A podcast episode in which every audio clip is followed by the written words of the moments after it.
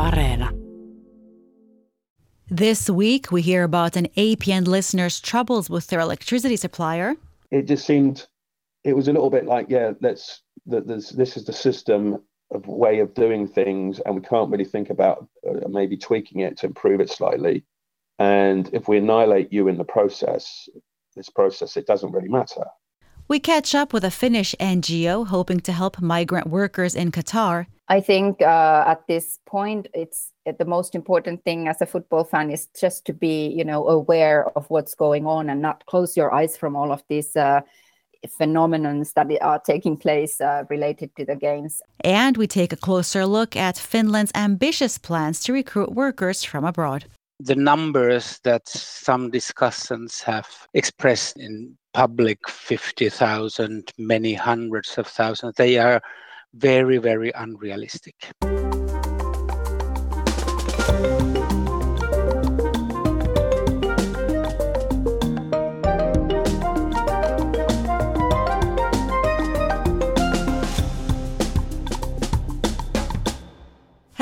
Welcome to All Points North. I'm Zena Iovino. And I'm Ronan Browne. On this week's show, we'll be asking if people in Finland should boycott the World Cup in Qatar in light of reported abuse of the migrants who built the stadiums.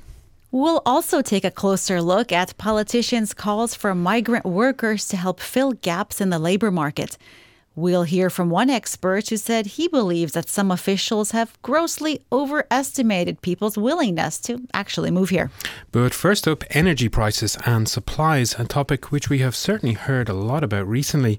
Throughout this autumn, we've been reporting how people in Finland are bracing for steep winter electricity bills.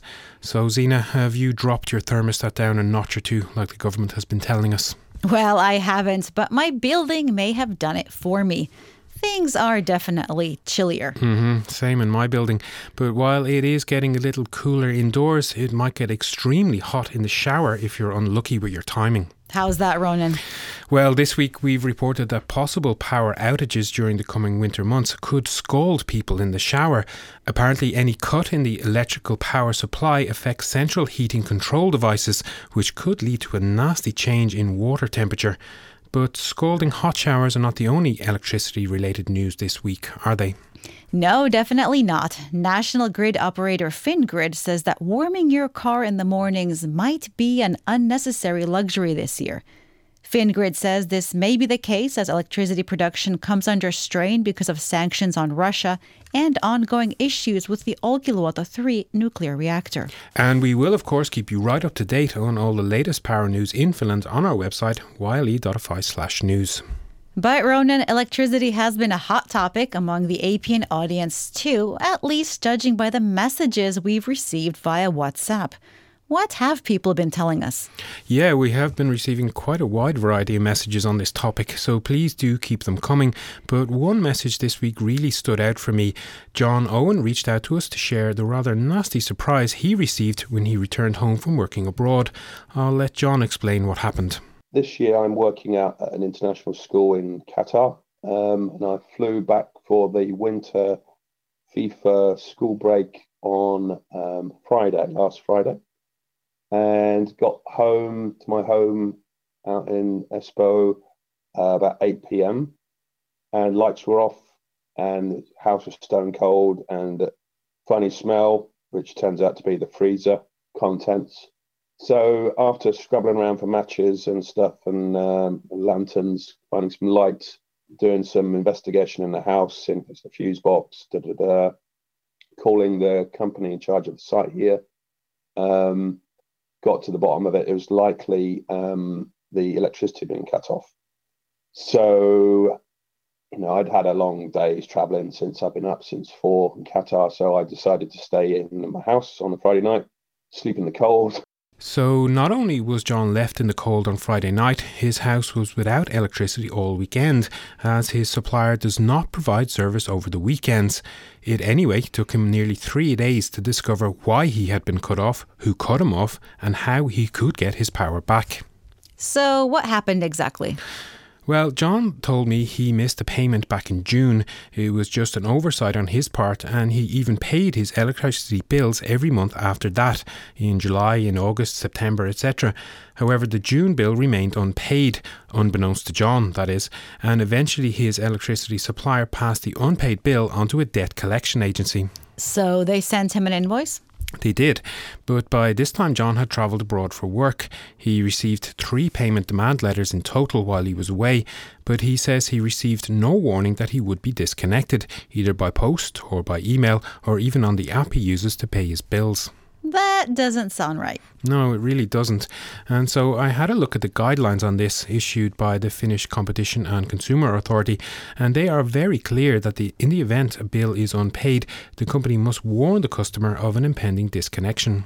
But that didn't happen in John's case. No, it seems that it did not, and he has been left extremely frustrated by the entire experience. These whole systems are so automated, the invoicing. Well, I was saying, well, yeah, okay, we've got technology then surely one, if you miss a 35 euro one monthly direct debit, auto debit, can't couldn't that be bumped onto the next one automatically? Or on the app, something flags up, you know, red stuff saying, hey, you know, you know, you've got to pay this, or I don't know, it can't be that difficult with the technology to, to type something in.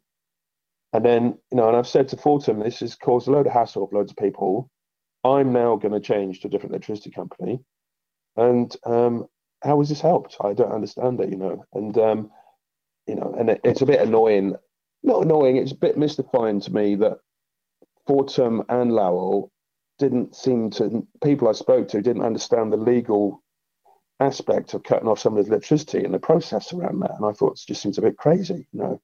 Another point John made that I thought was very interesting was he said that throughout his experience of dealing with both the electricity supplier and the debt collection agency, he really felt like the human aspect was missing. He was in this situation with his home freezing, sub zero temperatures outside, and he was being passed from one person to another without any real resolution in sight. So I asked John how he would sum up the experience. I was a bit struck by how some people I speak to didn't think if somebody's clearly paying all their invoices every month, you know, because because electricity situation going on, I just want to pay it monthly, so I don't have a big unknown bill every quarter, whatever. So, and then it just seemed it was a little bit like, yeah, let's this this is the system of way of doing things, and we can't really think about uh, maybe tweaking it to improve it slightly. And if we annihilate you in the process, this process, it doesn't really matter. And that was me speaking with our listener, John Owen.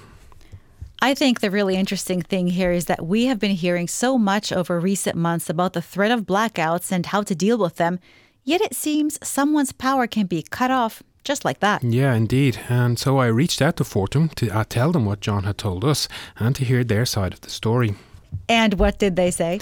Well, they said a few things. Firstly, they said they can't really comment on individual customer cases, which is a phrase we hear a lot here on APN. But Tommy Hanninen, head of Fortum's business unit, told me, and I'm quoting him here. We understand that the current situation might affect customers' ability to pay their bills. We try to be as flexible as possible when it comes to the payment times and are always willing to negotiate payment plans with our customers. Okay, so I guess the advice there is to notify your energy supplier if you think you'll have trouble paying their bill. Yes, indeed. And I also asked about the points John raised in regard to how he was not properly notified about being disconnected. Fortum said customers in general do receive a warning by post if there's a possibility that their supply might be cut off due to an unpaid bill. They added that they are also in contact with the customer multiple times over several weeks by text message, by letter, by phone, but they confirmed that this warning comes from the debt collection agency, not from them directly. Well, it seems that this warning didn't happen in John's case, but as they said they cannot comment on individual cases, we may have to leave this one here. Mm, no, exactly. But before we leave this section, I'd like to say that we really want to hear more from our audience about this issue. How are you managing with rising energy bills? Is there enough support to plan payments? Please message us via WhatsApp on plus 358 44 421 0909 or send an email to allpointsnorth at yle.fi.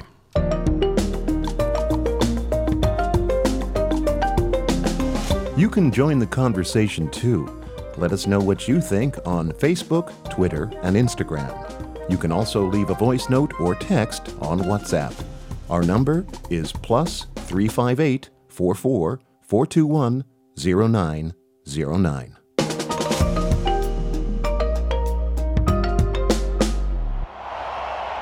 So, the Football World Cup finals have, of course, kicked off this past week in Qatar. But even for a lifelong football fan like me, this one has felt a little bit different. Yeah, I think a lot of people are feeling the same way. Can you explain a little more about what is behind people's coolness toward the sports showcase events? Well, firstly, there was how World Football's governing body FIFA awarded the finals to Qatar in the first place, with allegations about money being exchanged in order to bolster Qatar's bid to host the competition.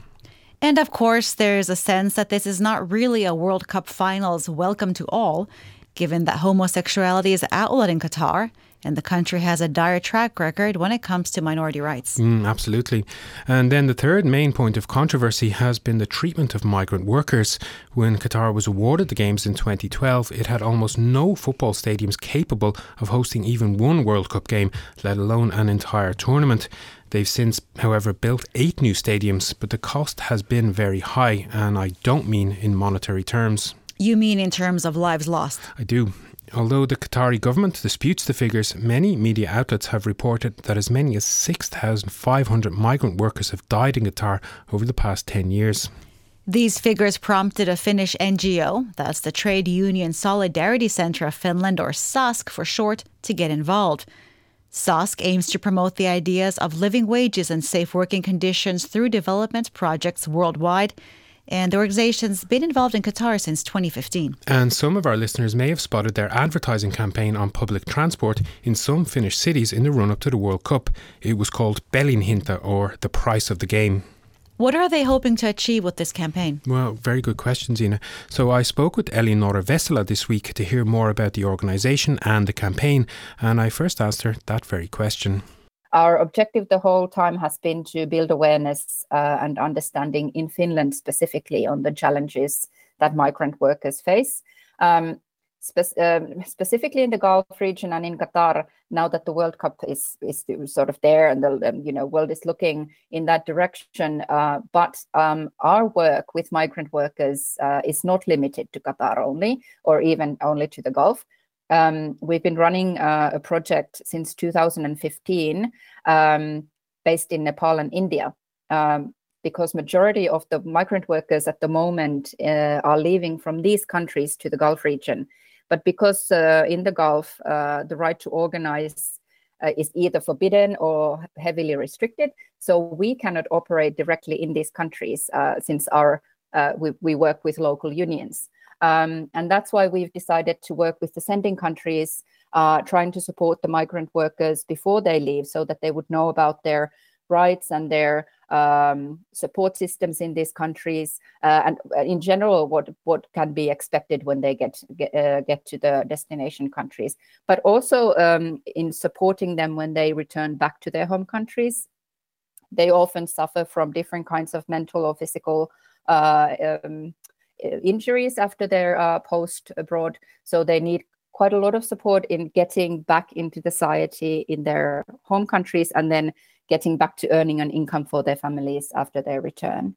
The controversy over the treatment of migrant workers, as well as the other issues surrounding the hosting of the finals in Qatar, has led some football fans to say they'll be giving this tournament a miss. And the hashtag boycott Qatar 2022 has been trending several times on Twitter. Yes, and so I asked Elinora Vesela of Sask if she thinks boycotting the finals can have any impact. Let's have a listen to her answer. Uh, I think boycotts uh, in general definitely have their place and they can have a huge impact. Um, in this case, uh, at this point, for the migrant workers in Qatar, it is insignificant whether people boycott or not. Actually, it can it can be a, even a, a, like a, it can be a risk for them because uh, it can result in early termination of some of the contracts, especially now in the hospitality sector which would mean that the workers are going to be sent home um, and uh, they are left without the income that uh, that they have come to Qatar to earn. So um, so it's you know it's good to take into consideration the different kind of uh, angles to uh, or perspectives to what kind of uh, effect the boycotts can have. What can an ordinary citizen living here in Finland, for example, mm. what what can we do that might make a difference? I think uh, at this point, it's the most important thing as a football fan is just to be, you know, aware of what's going on and not close your eyes from all of these uh, phenomenons that are taking place uh, related to the games. And uh, uh, you know, if you have the opportunity to bring this up in a discussion, then you know, use that opportunity. And if you are having a place of or position of, of, of influence in a, let's say, in a sports organization or other um, then just take that you know post that, that opportunity to make a difference in decision making uh, if you if you if you are in that in that place I think it would be worth noting at this point that football fans, or indeed just people in general, should be more aware of where football money comes from. For example, the French club Paris Saint Germain is owned by Qatar Sports Investment, which is believed to itself be owned by Qatar's finance ministry, but this does not receive nearly as much attention. You mean there's a much wider issue here. I do, in the sense that it should be welcome that these issues are being discussed in the context of the Qatar World Cup, but the conversation shouldn't start and end there. But getting back to Elinora's comments, it's fair to say that labour migration and the treatment of foreign workers here in Finland is a topic we cover quite a lot here in All Points North. Yes, indeed it is.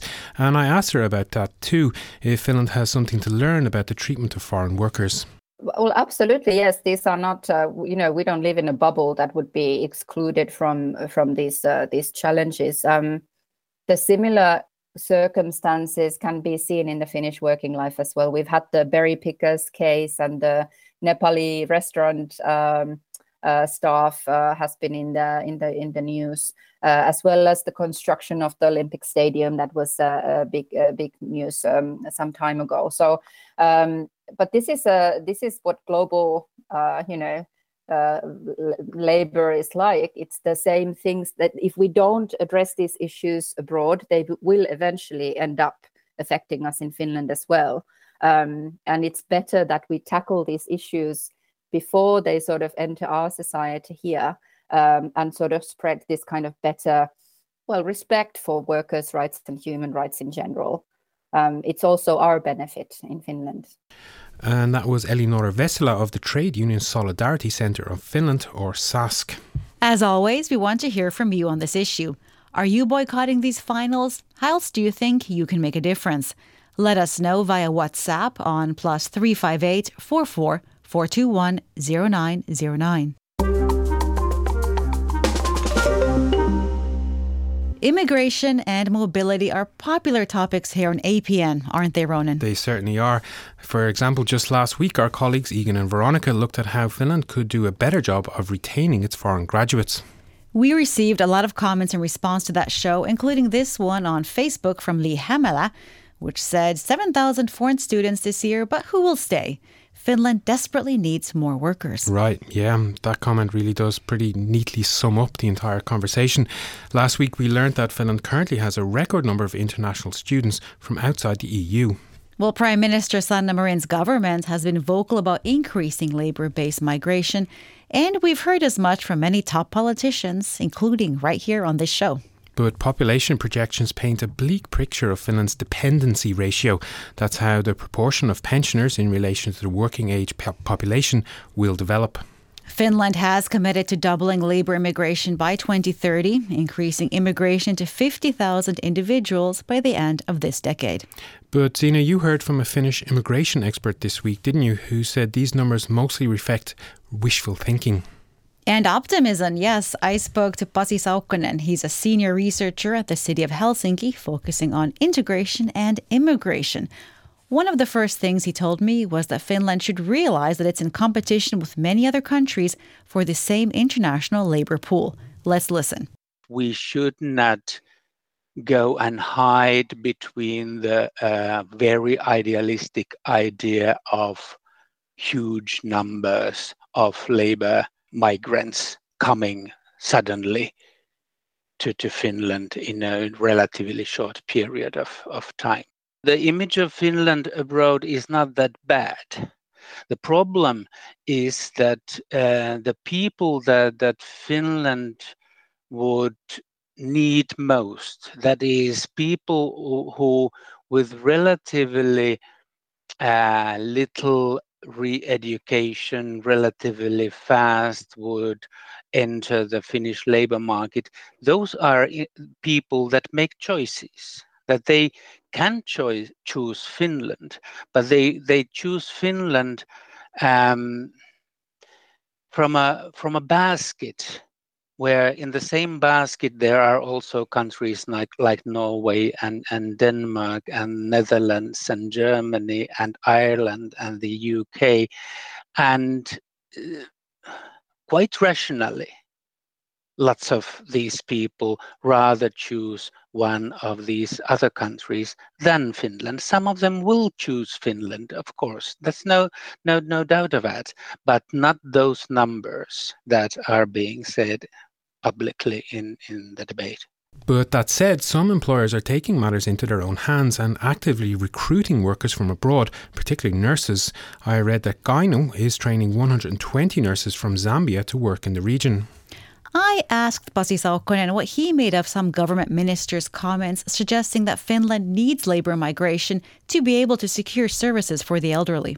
It is a very sad statement because if if that would be the only way to solve the problems that we we are going to get from uh, the aging of the population, then the future doesn't look very uh, bright indeed. That um, the numbers that some discussants have uh, expressed in, in, in public 50,000, many hundreds of thousands, they are very, very unrealistic.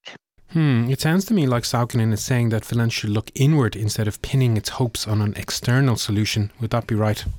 Right. Well, Finland's jobless rate was just under 6% last month. So we also talked about the mismatch between jobs and skills, or structural unemployment, as economists call it. Saukkonen brought up the risk second generation immigrants face of falling through the cracks. On the one hand, we have labor shortage. On the other hand, we have uh, unemployed, lots of unemployed people, and and for some reason it is it seems to be very difficult to make the ends meet. We should not lose any of um, the young talent uh, that is growing up and, and, and searching for their place in education institutes and then later on in the in the um, la- la- labor market. That that's definitely something that Finland as a society should focus on very very strongly and invest in uh, enough. And and then that's something that brings us back to the issues related with international uh, migration because especially in the helsinki region we have lots uh, large amounts of people born to, to uh, immigrants to, to Finland growing up. And we know from international experience that lots of them will struggle to get um, education and to enter the la- labor market.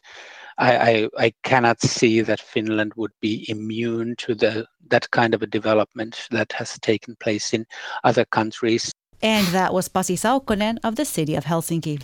Before we move on from this segment, we should mention that this week we've reported that there were 66,000 more employed people in Finland last month compared to October of last year. Would you like a weekly summary of the top stories from Finland sent straight to your inbox? Just sign up for our weekly newsletter. Go to yle.fi/news and look for the newsletter tab at the top of the page. That's yle.fi slash news. And now it's time for a roundup of this week's news. Police said the postal worker killed in Vantaa last week was a young woman delivering newspapers. A court has remanded a 23 year old man into custody on suspicion of murder. Girls in Finland are facing increasing amounts of sexual violence. That's according to a Tampere University study. It found that around 8% of girls in the ninth grade reported experiencing sexual violence. Meanwhile, Finnish lawmakers had a short but heated debate on the controversial Sami Parliament Act, which has caused major friction within Finland's coalition government. The dispute largely centres on the issue of who has the right to be included on the voters' roll for elections to the Assembly, which represents Finland's indigenous Sami people. Earlier this week, a Finnair cabin crew walk off caused the cancellation of some 100 flights departing from Helsinki Airport. Staff said the move was in response to the national airline's plans to subcontract in flight service personnel on some routes. Public Health Authority THL said it no longer recommends that children under 12 in good health get vaccinated against coronavirus. Finland's health agency still recommends three doses of COVID vaccine for those aged 12 to 17. And in more virus related news, experts say Christmas visits outweigh COVID risks for seniors.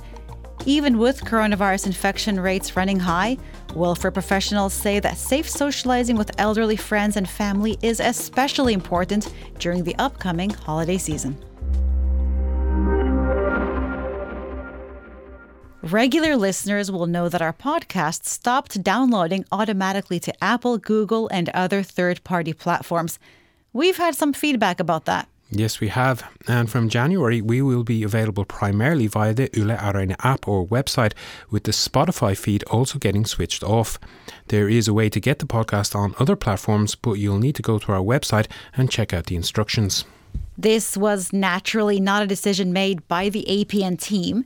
It was a part of wider changes here at Yle. So we asked the people in charge to come for an interview on the show and answer your questions. So please do send in your questions and comments and anything else you'd like to tell us about Yle Areena, Apple Podcasts, and how you might be able to listen in the future. Our WhatsApp number, as you probably know by now, is plus 358 44 421 0909.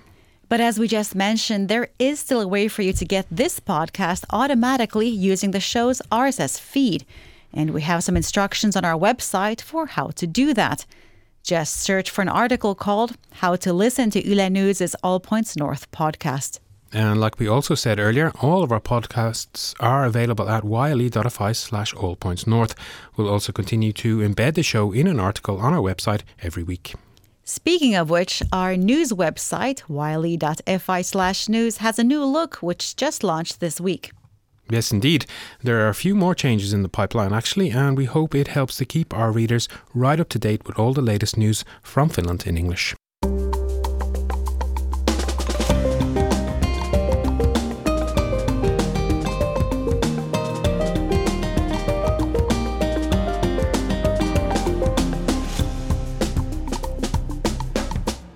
Well, it's the end of another show and another week, or almost. Any special plans for the upcoming weekend, Zena? Here in Helsinki, there are a number of free Christmas fairs and workshops happening this weekend, so I think I'll be checking out some of those. If you want to have a look, you can check them out on the city's My Helsinki website. Okay, sounds very festive. But apart from checking out our previous episodes of All Points North, what else can you recommend on Yle Areena for this weekend? How about Winter's Bone, starring Jennifer Lawrence? It's a dark story about drug subculture in a rural setting. It's received four Oscar nominations, so it may be worth a watch. Okay, sounds good. But before we go, we'd like to thank you, our audience, for once again listening to and supporting All Points North.